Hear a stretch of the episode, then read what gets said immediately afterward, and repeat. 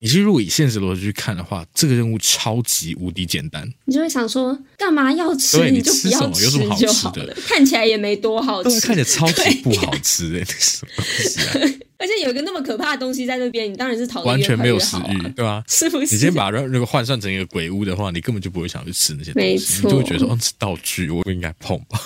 没错，你根本就不会想这些事情。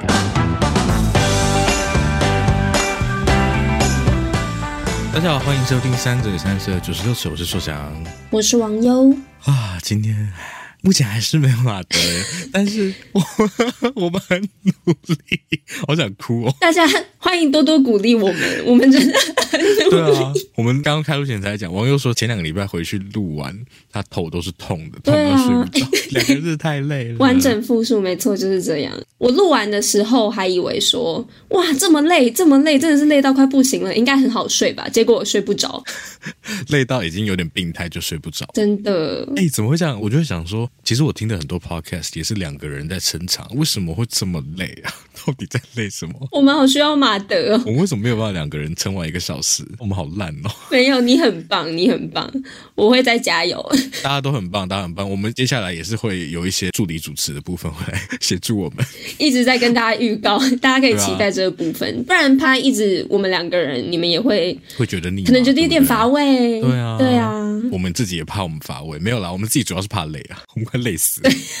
好，好，但我们还是录得很开心，耶、yeah！是开心的。哎，顺便跟大家分享一下，最近我有偷偷用那个三嘴的账号开了那个脆，脆，我们加入翠了，超烦的。哎，我真的觉得上面是另一个世界，政治圈比较活跃的世界。是哎，我就想说，天哪，我要发什么文？我就不太确定要发什么，到现在还是没有发，有点不太敢。但我觉得我好像不要给自己那么大压力。还是你发一下一四五零？我当然也是可以发，我是我是也可以发一些一四五零的东西，可是只是觉得。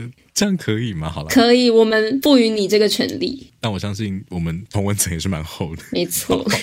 就大家如果有在用脆的话，可以再去追踪一下。毕竟大选之后，好像很多人都开始用。没错，没错。好的，那今天呢，一样是不规则的恐惧影展来到了第三部电影，叫做《杨楠的迷宫》。嗯，这礼拜有越来越多人有看到我们 IG 剪的那个预告影片，真的超赞，嗯、是马德剪的。你看，马德与我们同在。谢谢。对，马德其实一直都在，他只是现在没有很方便录音。没错，请大家怀念他，要记要记得他。怀念什么？去看预告。去多刷 预告，然后说预告有多好看，因为真的非常好看。然后分享，谢谢，谢谢。然后呢，预告下面就有一位听众留言，他是 Orion 耶。零四三零，他说杨楠粉笔地下室那段真的是我童年的阴影，这剪辑超帅超可怕，剪辑超帅超可怕，应该是在说马德的预告的部分。对，谢谢你。但前面那个杨楠的粉笔地下室那段，蛮可以理解是童年阴影的，因为我有一个蛮类似的童年阴影是那个第十四道门还是三 第四道门 Caroline，我好茫然，对不起，没有人看过啊？就是妈妈的眼睛变扣子啊。你们都没看过，怎么可能？哦，好像知道，对对对对对，变扣子这个就有印象。对，扣子也妈妈，是是是，他其实也有就是类似粉笔画门的这个桥段。然后我那时候觉得说，天哪，回不去好可怕哦，我不要到另外一个世界，然后回不来。所以我还蛮可以感同身受的。嗯，今天这个杨楠的迷宫也有一些类似的桥段，它跟第四道门好像也有一些异曲同工之妙。待会有机会的话，可以来讨论一下。不过在此之前呢，我们一样先来认识一下这部电影在干嘛。好。Okay? 杨楠的迷宫应该蛮多人看过的，它是一部上映在二零零六年的西班牙电影，走的是一个比较诡谲的成人童话的风格。它的故事呢，发生在一九四四年的西班牙，其实那时候算是西班牙国了，它正式的国号的话。然后，如果你有一点历史背景知识的话，大概知道一九三六到三九算是西班牙内战主要的期间，所以这个时候大概是西班牙内战刚结束。然后打倒共产主义共和军的佛朗哥国民军还有长枪党，在西班牙已经进行法西斯的统治一段时间了。那这部电影其实跟这个背景也非常的有关系，因为我们的主角呢，他其实就生活在其中一个长枪党的上尉的手下吧。然后在他们的住宅的周围森林里，其实就住着一群共和党的游击军。那时候可以算是整个战争的延续，就各地都还有一些零星的战火持续在燃烧这样子。然后就在一个这么紧张的环境之下呢，我们的女主角她叫做奥菲利亚，对，奥菲利亚。他某天呢，在森林里误打误撞，开启了一个密咒的感觉。然后有一天，他在他的房间里面就收到了来自不是沙翁，他是什么翁？一个法翁，对，法翁或者是牧神，也就是杨楠，也就是杨楠，没错。这个杨楠呢，他号称他是从地下世界来的，然后他就告诉我们的女主角说：“哎，你其实就是我们在寻找的地下世界的公主，冥界公主。对，冥界公主，多年前你的灵魂游移到了人间。”我们现在终于找到你了，但是为了证明你有回来的决心，你必须要完成三项考验。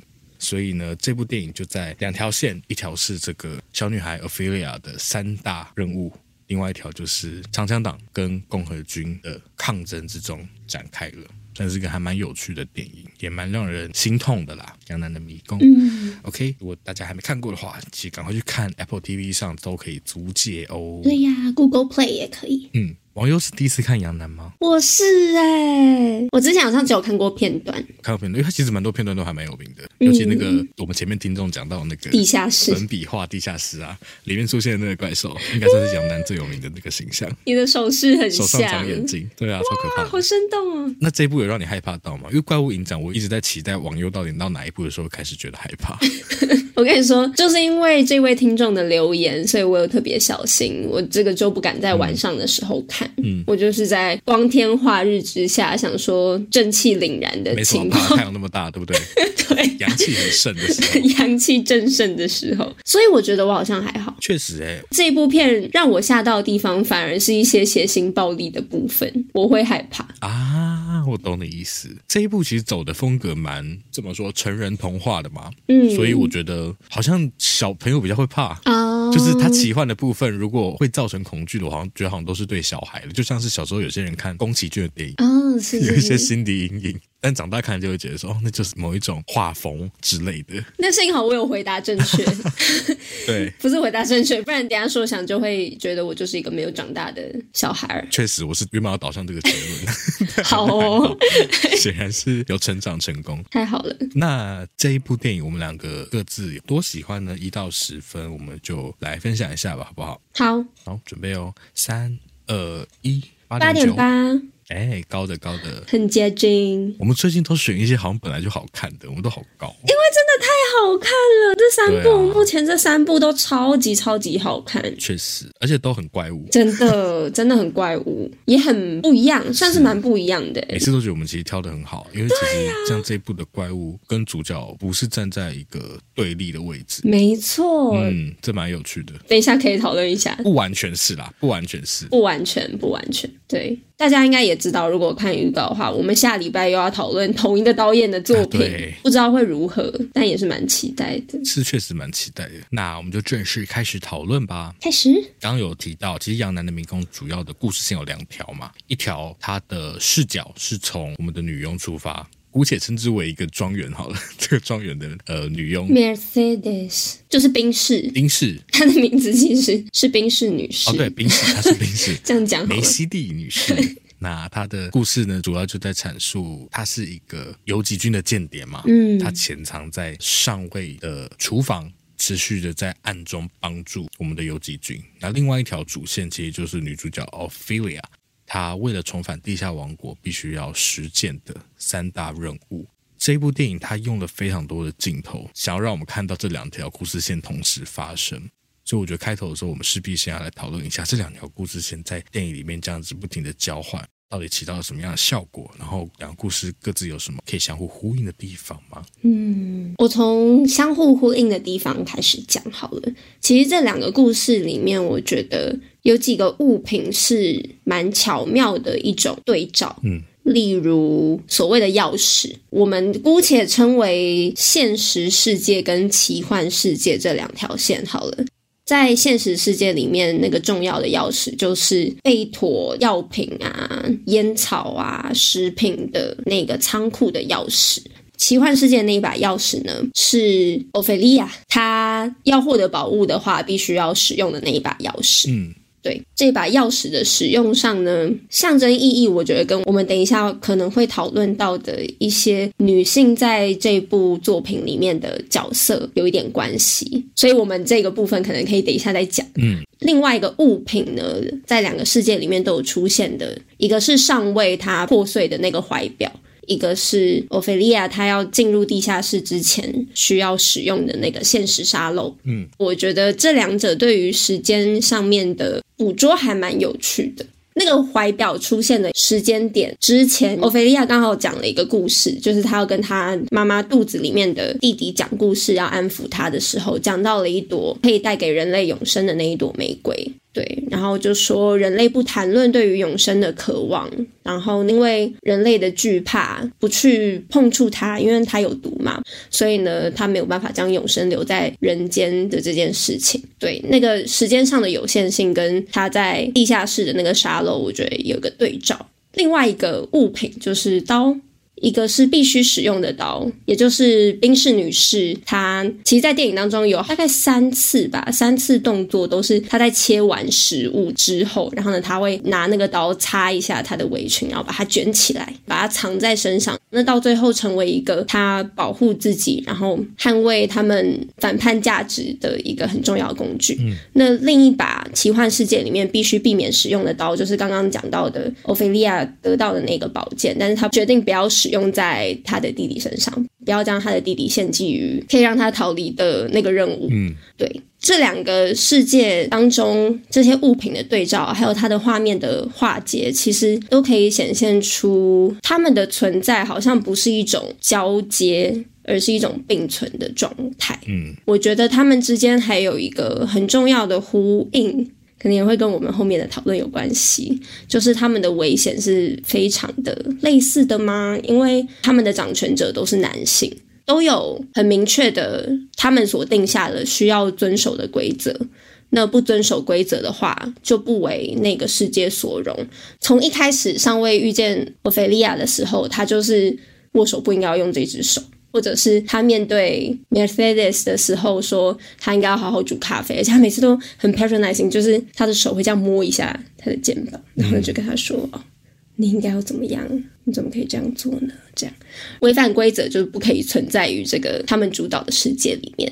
在杨楠的世界里面呢，杨楠得知就是小女孩她没有遵守他们之间的诺言，就是违反了他的规则的时候，也是整个大暴走，然后就说：“好，那你就是不可以进入我们这个世界，你没有机会了。”对，这两个世界的危险也是类似的。嗯。我觉得引导到最终那个结局的画面，欧菲利亚在那个算是迷宫当中，然后同时面对两个世界的主导的角色的时候，她同时拒绝服从了这两位 male figure。嗯，这件事情我也觉得是蛮有象征性的。嗯嗯，你讲到其实最后的时候，两个世界合流了，对不对？嗯，但是其实没有真的彼此碰触。这个我们待会可能可以讨论一下。对，网友讲到很多，比如说物件意义的共有，嗯，对不对？比如说那个钥匙，还有怀表，这个对时间的禁锢，等于说他们在各个的剧情阶段遇到的挑战可能会是接近的。我觉得在他们作为剧情工具的功能，有时候也是会是重叠的。比如说你讲那个刀啊，冰室女孩的刀跟小女孩的刀。其实两个都是一个很典型的剧情里面的叫契诃夫之枪。嗯，契诃夫之枪讲的概念就是，哦，当今天我的剧本里面提到一支枪，这把枪在剧情结束之前一定要发射。嗯，其实就是伏笔的概念嘛。你不能伏笔藏的没用，那观众就会觉得说 你写这个东西要干嘛？所以那两支刀分别都是某种契诃夫之枪，可是运作的方式却是相反的。因为对女仆来说，她是用那一把刀算是划开了上尉的脸。对。然后成功脱逃嘛，对不对？他才终于有可以跟呃游击军合流的机会。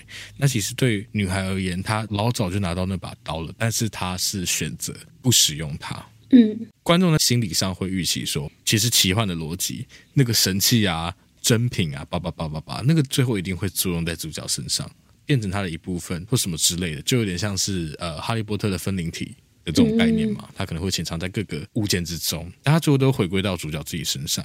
然后我觉得杨楠在这边他剧情做了一个选择，角色而言对整个剧情都很有意义的，就是他选择不使用那把刀，嗯，不使用那个匕首，然后去维护他的某种纯洁吧。是，然后这个纯洁又是你可以把它放回，无论是地底世界，它是一个 virtue。所以他最后其实还是回到地理世界，或是你还是可以把它放到他在现实世界跟战争的杀戮做一个很明显的对照，就是他们选择做了什么跟不做什么。嗯，对，这是网友刚刚提到的两个世界，它有互通的一些逻辑。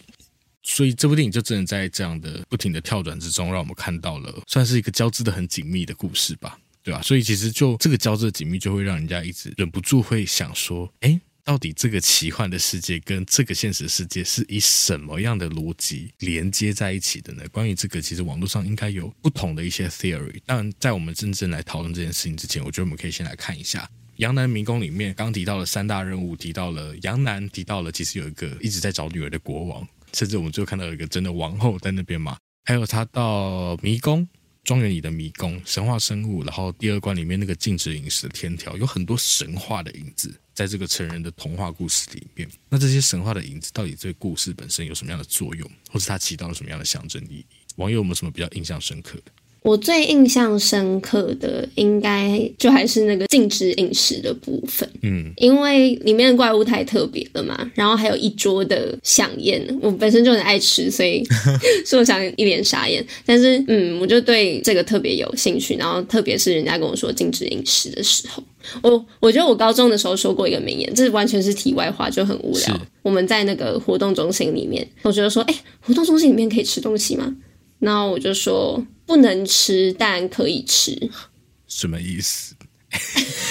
我跟你讲，我高中一个很喜欢的国文老师，跟你是可能类似的。哎，没有，我我很喜欢他的原因，就是因为他有一次上课，就有人问他说。老师上课可以吃东西吗？他就说当然可以呀、啊，孩子们饿了不让他们吃，你们多残忍！他 就对那些学生上课吃东西的老师喊话，我觉得说天哪，太赞了！上课就是可以吃东西。我们也有蛮多可以吃东西的老师，我觉得最主要是因为他们知道他们挡不了我们，所以就算了。你又何必呢？还不如让学生觉得老师通人情一点。对对对，对 没错。好，这是题外话。总之，那个禁止饮食的部分啊，不要人家吃东西。如果就一个很生理的角度去看的话，他就是在说要战胜你自己的欲望这件事情。嗯哼，如果延伸一点，就有点像是我们之前在部提到的所谓的天性，因为我们的天性可能就是需要吃，或是渴望吃。如果我们战胜这个天性，这个天性某种程度上有点接近生而为人的兽性的部分。如果可以战胜这个兽性的话，就能成人。嗯。这个部分的讨论，我会觉得还蛮有趣，就是呼应我们在部里面讲到的所谓人性跟兽性的关系到底是什么？那人性是不是就是战胜兽性之后成人所能获得的东西？那另一个角度，应该也是大家很常切入的角度，就是偷尝禁果的这件事。对，很明显的跟你说这个东西不能吃，但是你却吃了。嗯。所以偷尝禁果这件事情。也就代表了舍弃纯真跟贞洁的这个部分，因此这件事情之后，杨楠如此如此的生气。嗯，这三个任务，很多人会把它解读成有点像是女性成长的一个过程。那禁果就是第三个阶段，比较接近成人的部分，就是舍弃贞洁。嗯、但前面的蟾蜍的，我们可能说不定等一下可以讨论一下。这三个任务对我来说，都跟本性的维持有关系。对，要完成这个任务，以确定本性依旧的这件事情，嗯，有点像是要那个小女孩证明自己的忠诚或者是贞洁。哎，我很认同。然后我觉得自己在看的时候有一个感受是，两个故事线它是一以贯之的，嗯，可是它的某些逻辑其实是可以被切开的。现实有走现实的逻辑。奇幻其实有走奇幻的逻辑，对啊，就像神话这件事情啊，我觉得小孩不知道，或者是青少年在听神话的时候，可能会觉得很扯吧，可能很常会觉得很扯。我觉得那个扯是来自于你常会觉得他们的反应或他们的行动不合理，就不写实啦。对我来说，其实女孩在这个任务里面的时候有类似的特质，她在那些任务里面的时候不太像是一个现实的角色，她是一个神话里面的角色。所以以网友刚刚讲到的这些偷尝禁果这个东西啊。你其实如果以现实逻辑去看的话，这个任务超级无敌简单。你就会想说，干嘛要吃？对，你就不要吃，有什么好吃的？看起来也没多好吃，看起来超级不好吃哎，那什么东西啊？而且有一个那么可怕的东西在那边，你当然是逃得完全没有食欲，对吧？是不是？你先把那那个换算成一个鬼屋的话，你根本就不会想去吃那些东西，你就会觉得说，哦，是道具，我不应该碰吧？没错，你根本就不会想这些事情。所以你如果就是 literally 的方式看它的话，你会觉得那个剧情就是那样，它就是要吃啊，唬小孩的吧？对啊，对啊。所以我觉得，其实解读神话或是在看这些奇幻的东西的时候，更有趣的是，你怎么用一个预言的方式，不是那个去预测，是那个类似伊索寓言那种预言。对。你知道说，它其实背后有一个有系统的逻辑，告诉你说这个行动它其实在代表什么，诸如此类的，这就是我们解读神话一个乐趣之一嘛。嗯，所以网友刚刚讲的其实就是这件事情。然后在神话里面，确实少女最常被抓出来的一个主题就是 chastity，对，她的贞洁，这贞洁会是他的一个美德吗？嗯，或者是有时候甚至是他的武器。就是他会让他变成某种无敌的状态，是，所以这可能也是法翁这么这么在乎他吃的那个东西的那个。你看，其实如果你是吃个葡萄，然后法翁那么生气，也是莫名其妙。小女孩一脸就是超茫然，她说：“真的只有两颗葡萄，对，你凶什么？就两颗 葡萄。”对啊，所以确实法翁这么生气，就是因为他丧失了一个他最他认为小女孩最强大的武器嘛。对对对对对。不过我们看到后面，其实小女孩有。类似翻转这件事情嘛，就是在那个匕首不化孩子的这个行动上，他证明了他其实有另外一个层面的纯真，同样是珍贵的。嗯，我觉得这个部分很赞，很赞，很赞。然后剧情里面还有什么？我想一下，还有那个迷宫啊，我觉得迷宫最先让我想到的一定就是鬼店。鬼店 那个场景，你看后面有个大房子，然后前面花园里面有一个说：“哦，那个不要去哦，那个迷宫不要去，会迷路。” 就是鬼店啊。超级是鬼店的，甚至有怀疑说是不是有在跟鬼店致敬，哦、对吧？然后很多人会把鬼店的那个迷宫，或是片中跟迷宫有关的元素放在一起对照嘛，甚至有人说啊，什么你倒着放、正着放，叭叭叭什么之类的。我们先不管那个啊，但是很多人会讲说，其实那个迷宫是一个大脑的隐喻，因为大脑是一个有皱褶的嘛，嗯、一个两两个拳头大的一个器官，但是它里面有很多的皱褶，就像一个迷宫一样。然后我们也常会说，其实你的意识很像是迷宫，因为有深有浅，你可能触及不到最深深的那个层次。这部电影里面那个迷宫啊，确实它就是连接了现实跟奇幻世界。对不对？嗯，因为在那个迷宫，它本身其实是有魔力的。当小女孩走进的时候，她是可以选择开启那个地下世界的门给她，但是不开启门给上位的。所以，她就这个层次来看，这一切奇幻好像是小女孩的臆想之一。我觉得这就会是个蛮有力的证据，因为那个迷宫对我来说，它就是另外一个大脑的隐喻。小女孩走进那个迷宫的时候，有点像迷失在自己的大脑里面啊，然后有很多的纷争什么什么之类的，对啊。嗯，那迷宫这个部分，我觉得也是，譬如说它在神话里面其实有一个功能是献祭，嗯、就是在希腊宗教里面有献祭相关功能，那就跟结局其实有蛮紧密的呼应嘛，对不对？然后还有。迷宫这件事情，它本身设定在一个故事里面，就会是一个自我探索、自我认知的象征。因为毕竟很曲折离奇，那你要怎么走到终点？这个部分也是很直接的想象。然后它的对称性，我觉得也跟这个故事的结构，我们刚刚讲的那两条线的呼应很有关系。所以这个设定的确。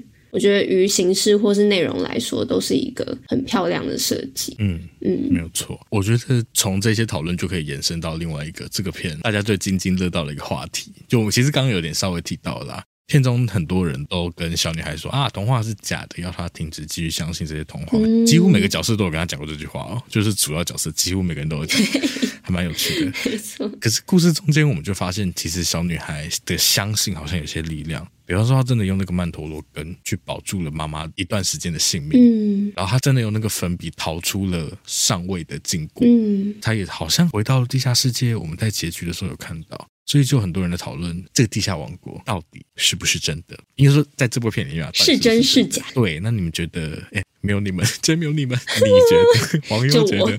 我 呃，我们觉得，对我们觉得有什么线索可以指向这个真相吗？好，那我们先很直接的回答，我们两个觉得是真是假好了。好，那我们我们要一二三吗？好，我喊我喊我喊。好，来准备哦，三二一，假的，是假的，我也觉得都是假的。我们一直换句话说，全部都是业障重。我整理了一些那个点，首先呢，最让我觉得明显的地方，不是正明显啦，我自己的解读啦，对我来说很有说服力的一个部分是。他倒叙的一个叙事方法，嗯，就是这部片的开头，画面一开始是黑的嘛，然后你听得到欧菲利亚的喘息声，还有摇篮曲作为背景。那你看到电影的后面，你就会知道那个就是英式女士，她不会摇篮曲的歌词，但她在哼唱那个摇篮曲的部分。那个小女孩她的喘息声是因为她中弹了，她倒在地上。这个声音之后，我们就看得到，的确是那个画面。然后，但是你看到他的鼻血慢慢倒流，嗯、流回去的这个部分，嗯、这个本身就是一个很奇幻的象征嘛，对，对不对？接着旁白娓娓道来，然后好像说着一个童话，那个镜头就朝着女孩瞳孔的方向 zoom in。我觉得这个也是象征故事是从她的眼睛所见出发的哦，很赞。对，所以我觉得对我来说，这个就是很具有意义的象征了。在整部电影当中，我们可以看到女孩很喜欢阅读，然后你会看到很多叙事的方式，或者是在我们所看到的影像当中，那些奇幻的象征跟女孩故事书的内容其实非常的呼应，所以某种程度上，你可以说她是有点受她所阅读的书籍里面的内容影响而产生的那些想象嘛。像是我刚刚有提到，女孩在安抚妈妈肚子里的弟弟的时候说了那个玫瑰的故事，嗯，接着长得有点像螳螂的那一只虫，就是精灵的前身啦，嗯，它就出现了，所以呢，它出现在他编造的故事当中，嗯，它的形象也和女孩阅读书中的那个精灵类似，它是因为女孩说哦，你们长得很像，然后她把自己变成更贴近女孩心里记得的那个形体。我自己会觉得说，女孩之所以想象出来这个地下王国，也是一开始那个旁白所提到的，地下王国不存在痛苦和欺骗。然后，女孩把自己塑造成是那个地方的公主，她梦想着蓝天、微风跟阳光，也就是一个自由自在的表征嘛。嗯，影射她相对于目前现实当中她所感受到的那个不安。此地非家的感觉，所以他必须要一直向外争取，然后一直出去，甚至往危险去也没关系，因为他就是想要逃离，然后找寻他的自由，重获安全感。尤其对我来说很奇特的一件事情，也是到最后女孩中弹之后，她也进到了所谓的地下世界之后，你看到那个国王是他过世的那个裁缝爸爸，嗯，只是很不合理啦。对，我觉得他在整个故事从开始遇到他妈妈要求的时候，他都会一直强调上尉不是他爸爸的这件事情。对，他说：“哦，我的爸爸不是他，我的爸爸不是他，我爸爸其实是一位裁缝。”我觉得是因为他的经历而影响到他的潜意识，可能也认知。到他自己的这个 father figure 的这个角色是需要极力去争取认同的，他必须要一直强调这件事情。嗯，所以完成这么艰巨的任务的过程当中，也有点像是代表他有多努力的去证明说，哦，我的爸爸是谁？我爸爸其实是那个裁缝，而不是这个上尉。到最后，他终于可以回到自己真正的父亲身边，获得安全感的这件事情，也是我认为很明显的一个象征。尤其是因为故事一开始也有强调说，是因为那个父亲相信公主会回归，嗯，对吗？地下世界的那个国王一直相信公主会回归，然后他会一直等待她，所以也给公主这个力量去渴望回家这件事情。嗯，哎，你讲到说。地下世界的国王期待公主回归，我觉得好像也可以转化成小女孩本身自己对 father figure 的这个爱的需求，嗯，可以这样解读。所以我觉得从各个说故事的角度来说，地下世界不是真的，都比它是真的有趣太多了。因为如果不是真的的话，你需要把它脑补很多，比如说为什么这么多的巧合，为什么这么多符号的重叠。嗯，可是如果它不是真的，那确实可能是他用来整理余生记忆的一个方式。我们都说说故事有一个。很疗愈的力量嘛。嗯，你如果单看这部戏的现实的话，好沉重哦。嗯，所以那个奇幻的部分，就是小女孩在这个现实世界成长所留下来的一些遗碎吧。嗯，但她又被整合在一条线里面，让我们看到了她其实有在这个充满欺骗和痛苦的世界里面有学到很多事情的。嗯，但最后虽然她的性命没有办法维持下去，是一件很可惜的事情。啊，我觉得这个理论唯一没有办法解决的那个问题，就是他到底是怎么用粉笔出。但我会觉得那个粉笔的地方啊，因为毕竟我们没有看到他怎么出去的，嗯，我们只知道他有用粉笔画，嗯，但是我觉得前后就是有一个矛盾。如果你觉得他们其实是两个真实的世界的话。因为呢，第一次女孩使用粉笔的时候，是她要前往那个地下室嘛，是。有着那个可怕怪物的地下室。对，那她在使用的过程，就是你把那个粉笔画出来的时候啊，然后你使用那个门，后来那个门被关起来等等，那个粉笔的痕迹其实会消失。嗯，可是呢，在后面那一次，女孩在使用那个粉笔要进到上尉的房间，要偷走她弟弟的时候，宾、嗯、士女士他们到女孩的房间，然后发现女孩不见了，嗯、然后她在墙上看到粉笔画出门的那个形状，它没有消失。那时候粉笔的痕迹就没有消失。哦，这是个好细的细节。我觉得前后是相悖的。哦，嗯，哎，那这样子好像消除了所有的疑问了。是吗？对啊，确实。不过我觉得，如果我来说故事的话，我一定也选择让它不是真的，因为我觉得。不是真的的那个可比性会更好看了，嗯，让这部电影。但如果不是真的，女孩也蛮像那个疯子的，就刚刚讲的那个粉笔，她、啊、自己画完那个门之后，然后自己再从真的门这样跑出去。确实，不过我觉得这就牵涉到我们是怎么去看待疯狂的，嗯、因为这个疯狂其实对那个人本身他的主观宇宙来说，这件事情。从头到尾都是合理的，啊，的确啊，是是是，对，很有趣。OK，好，那我们结案哦，我们结案，就是假的。但是说不定大家有不一样的那个看法，欢迎跟我们吵架一下。下然后最后一题算是 bonus 啦，因为我觉得我们前面其实讲的七七八八了。我最近好喜欢讲七七八八，今天讲了蛮多的，但最后我自己在看的时候有注意到，哎，我其实不知道网友讲的就是很多人会把那个三大任务看成女性成长的一个过程哦，我只是在回想这部电影的时候有 pick up 到说，哎，其实两条故事的主线啊都是从女性出发，是虽然他们所在的世界很 masculine，可是他们都选择用女性的视角来讲这两条线。然后呢，上位的这个角色，他很多的画面很凸显。他的男性特征，对，而且他作为一个悲剧角色。之前有讲到一个字叫 Harmatia，嗯，就是每个悲剧主角都会有的一个致命弱点，有点像阿基里斯之剑的样子。阿基里斯剑真的很弱，真的很弱，很容易受伤。我我真的每到一个季节，它就会肿痛。哎，我个人啦，这是我的软肋。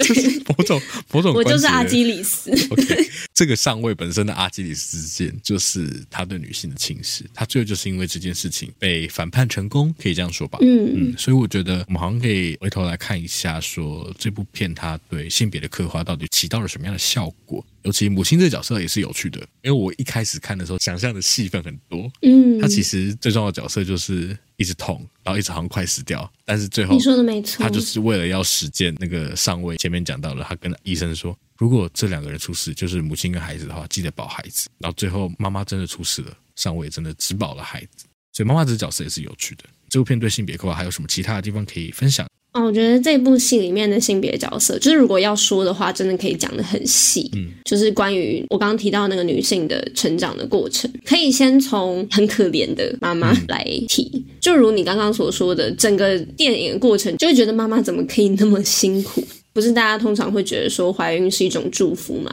但在这一个作品里面，对妈妈来说是一种诅咒。嗯，我也觉得这部电影如果要作为生小孩的辩论的话，它绝对是反方。对，绝对是。而且，欧菲利亚作为很明显的。不能说是新时代女性，但是相对于她妈妈，肯定是更新的时代的女性。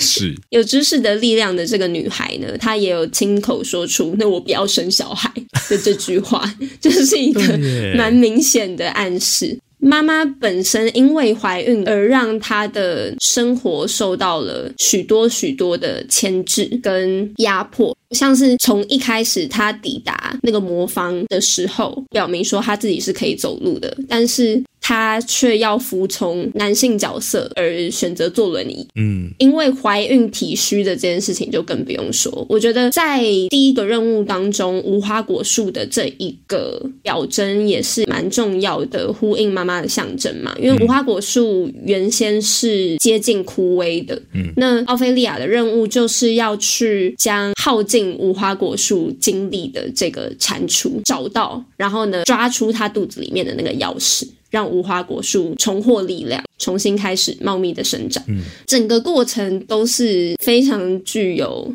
象征意义，一直讲象征，因为真的到处都是象征。从奥菲利亚很努力、很努力的爬进去的一路上，到最后，我觉得面对那只蟾蜍，就有点像是在面对他母亲腹中的弟弟的一个复杂的情绪。嗯，对，他正面了怀孕这件事情的情节之后，然后处理了这件事情，有点像是，我觉得这个处理方式其实很聪明。那个蟾蜍死掉的方式是他整个内脏这样。吐出来之后，剩下外面一个皮，这样，这真的是一个，我觉得他们的想象力真的好丰富哦。嗯、然后具象化这件事情，觉得好厉害，我好喜欢他们的美术，嗯、太强太强了。然后特效怎么可以这么厉害？这是二零零六年的事情，真的是叹为观止。嗯，因为这部戏最主要的三个女性角色就是奥菲利亚、她的母亲，还有宾士女士，就是管家女士，她们三个人。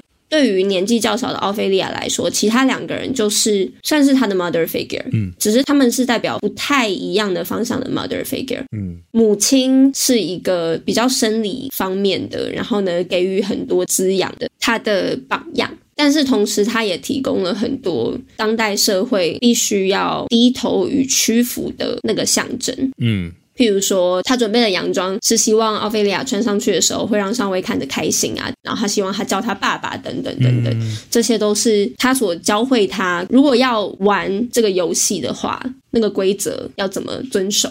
那宾士女士所教给他的，则是另一个方面的母性特质、女性特质，就是更具保护力、有防御能力的。对，那我觉得奥菲利亚从他们两个身上都有学习了很不一样，但是当然女性都有重要的特质。嗯，我自己会也很倾向前面所讲的那个地下世界是她所想象出来的这个设定，也是因为我觉得如果杨澜的迷宫是奥菲利亚想象出来的童话，那就是她作为我刚刚讲的可能更新的时代的女性的验证，是因为她自己所写的是一个。充满挑战的冒险，不只是童话，嗯，当然是一种童话，但是那个童话不是那么单纯，她只是想要成为一个公主，然后呢，附属于谁？因为对她来说，一个公主的样子，她那个时候听到她妈妈说：“哦，你会成为一个公主。”但她妈妈的意思其实是她穿上很漂亮的洋装给上尉看的时候，会长得很漂亮，像公主一样。但是奥菲利亚心里想的不是那个亮丽的洋装，不是那个皮鞋，而是自己所看到的她肩膀上面的那个月亮的图案，象征她是月亮之神的女儿。然后决定奋勇的完成任务，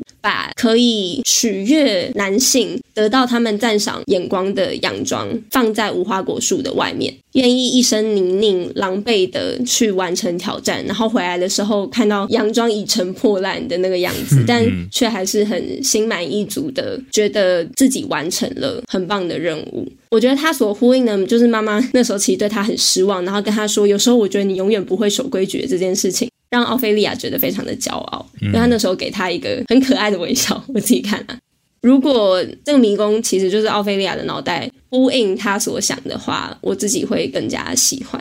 嗯，嗯我觉得王源讲的超完整的，而且他讲完我才发现，这真的是一个比我想象中更女性的一部电影。对啊，那我觉得可以补充几个，其中一个是你讲到蟾蜍那个吧，我觉得他讲到其实蟾蜍那个场景啊。有点像受精的过程，或者你可以把它诠释成，其实妈妈一直被弟弟的那个胎动感到困扰嘛。对，弟弟很调皮。对，你弟弟很调皮的，确实，那个他走进子宫的这趟旅程，然后好像去驯服他的弟弟嘛，在现实生活中，他其实就是讲故事给弟弟听嘛。是，就这两件事好像可以做连接。